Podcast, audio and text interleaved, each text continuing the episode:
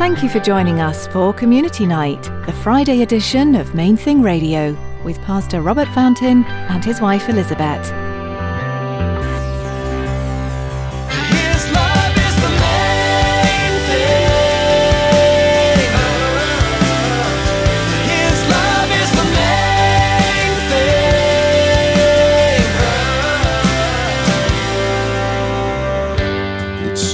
Interesting to note that it keeps, like in verse 8, now all of them dwell safely. Verse 11, you'll say, I'll go up against a land of unwalled villages. I'll go to a peaceful people who dwell safely, all of them dwelling without walls, having neither bars nor gates. The, the idea there is not that they are living in peace, but that they are living peacefully and confidently. Can you imagine a world with no strife, wars, or even the remote threat of such things? It's one thing to live in times of peace, but it's an entirely different thing to know that peace is secure. As Pastor Robert teaches in his message today, this is the type of peace that will take place under the restored rule of God. Now let's join Pastor Robert for Community Night on Main Thing Radio as he continues his message, Ezekiel.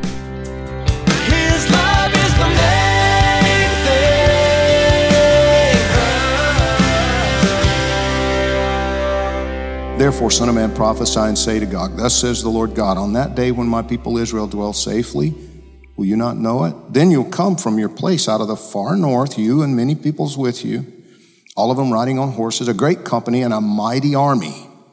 You'll come up against my people Israel like a cloud to cover the land. It will be in the latter days that I will bring you against my land, so that the nations may know me when I'm hallowed in you, O Gog, before their eyes. Thus says the Lord God, Are you he of whom I've spoken in former days by my servants, the prophets of Israel, who prophesied for years in those days that I would bring you against them? See, God is, you know, He's, as it's been said so many times before, He's given us history in advance. He's telling us exactly what's going to happen. That this Gog, this ruler, and by the way, that's a title. It's don't don't you don't need to be looking, you know, for that as a as a name. It's a title, and that he, it's going to come into his head. He's going to get it into his mind. There, I, it's not going to be that difficult to come down and take everything they've got. Israel's this tiny little nation, like the, the size of New Jersey or Rhode Island, 10 million people. I mean, we, we've, we've got as many people living in South Florida, almost, almost, as, as live in the entire country of Israel. And Russia, along, you know, Iran hates Israel. They're just going to decide this is, you know, it's going to be easy. All the, the oil, the natural gas that's off the coast, and it, we can just, we'll just take Israel. We'll fix that whole situation. We'll plunder them. We'll take over. And then at that point, God is going to put a hook, he says, in their jaws and, and pull them. In, in other words, it, it's, it almost seems like it, there may come a time, like with Pharaoh, there may come a time when, when they, they kind of rethink it, but they're going to keep going. And these other nations, Saudi Arabia, maybe Great Britain, and all their young lions, like Pastor Chuck always suggested, it could be that that's a reference to the U.S., Canada, Australia, New Zealand, you know, the like former colonies, if you will, of Great Britain. But they're not going to do anything. They're going to speak up, but there's no indication that anybody takes action. And, and by the way, the wording, it's, it's interesting to note that he, it keeps, like in verse 8, now all of them dwell safely. Verse 11, you'll say, I'll go up against a land of unwalled villages. I'll go to a peaceful people who dwell safely, all of them dwelling without walls, having neither bars nor gates. The, the idea there is not that they are living in peace, but that they are living peacefully and confidently. And they are. It's, it's always interesting to me how people will ask, you know, every time we've planned a trip to Israel, people, you know, who've never been will say, but I mean, is, is it really? si-" My mother in law freaked out the first time I was going to go to Israel. She freaked out. What is he doing? Is he crazy? How can you let him do that? Sabit? That was her, their, their nickname for Elizabeth has always been Sabit. And you don't feel, I mean, to be honest, I feel a lot more threatened and insecure in certain parts of Miami than I ever have in Israel. They dwell very securely, very confidently. It's a, it's a, overall, it's a peaceful place. And so these armies are going to decide that timing's right and they're going to come down. And verse 18 says, It'll come to pass at the same time when God comes against the land of Israel, says the Lord God, that my fury will show in my face. Such an interesting phrase from God. And understand that the idea there, the wording is, is like the, the, the nostrils flaring on the face of God.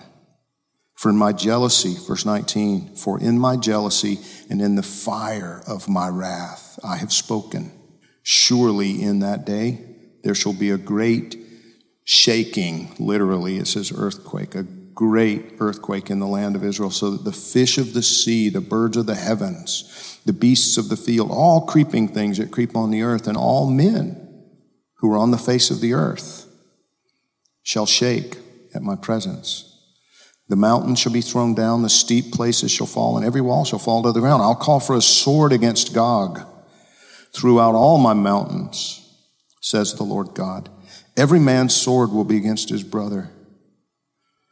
And again, it's easy to miss that. Verse 21, it almost seems like he's predicting like a, like a civil war, like there's going to be a breakdown within this army. And I've thought a lot about this because, see, this is, this is not a war that, that I believe is going to happen later on. You know, like this is, this is not Armageddon. And I'll prove that to you in just a minute, I think. But um, that's going to, you know, the, the, the, the Battle of Armageddon, the final battle, that's going to take place at the end of the tribulation.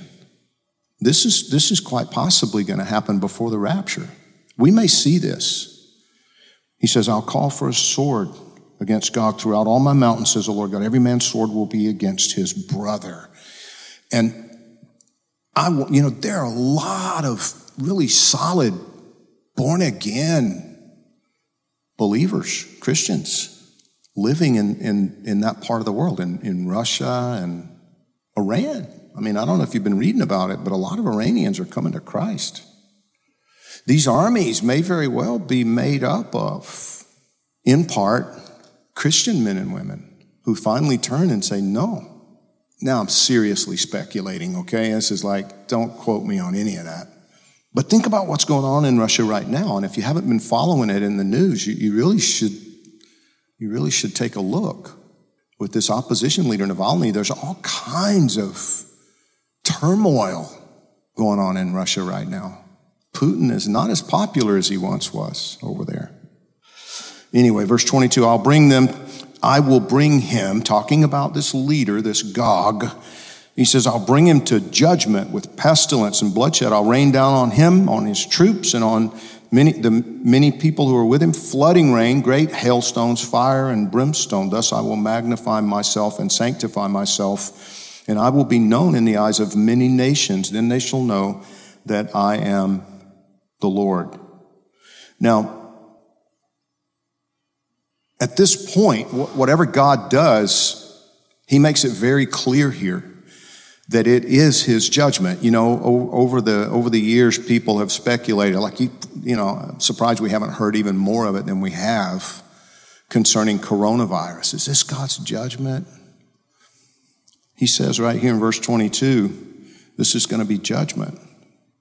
It's going to get really, really bad for these troops, these armies that come down from the, nor- from the north. In verse 23, God says, in this way. Thus, I will magnify myself and sanctify myself, and I will be known in the eyes of many nations. Have- you ever heard somebody ask the question if, if God is all powerful and why doesn't he do something? He plans to. Timing is everything. Timing is everything. He keeps telling us over and over and over and over you need to be watching what's going on in the world because the day is fast approaching when God will sanctify his name in the earth. His love is the main thing.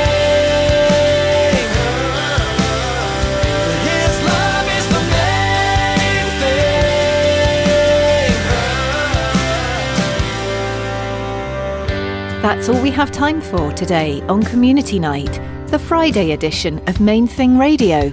We're so glad you joined us, and we hope you'll be back next Friday at this same time.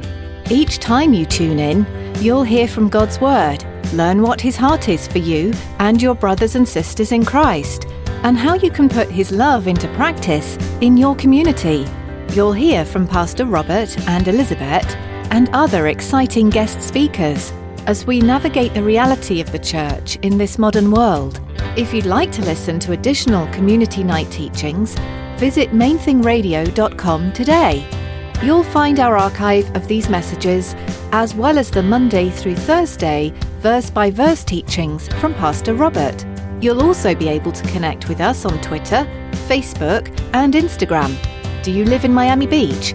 If so, we'd love to see you this Sunday at Calvary, Miami Beach.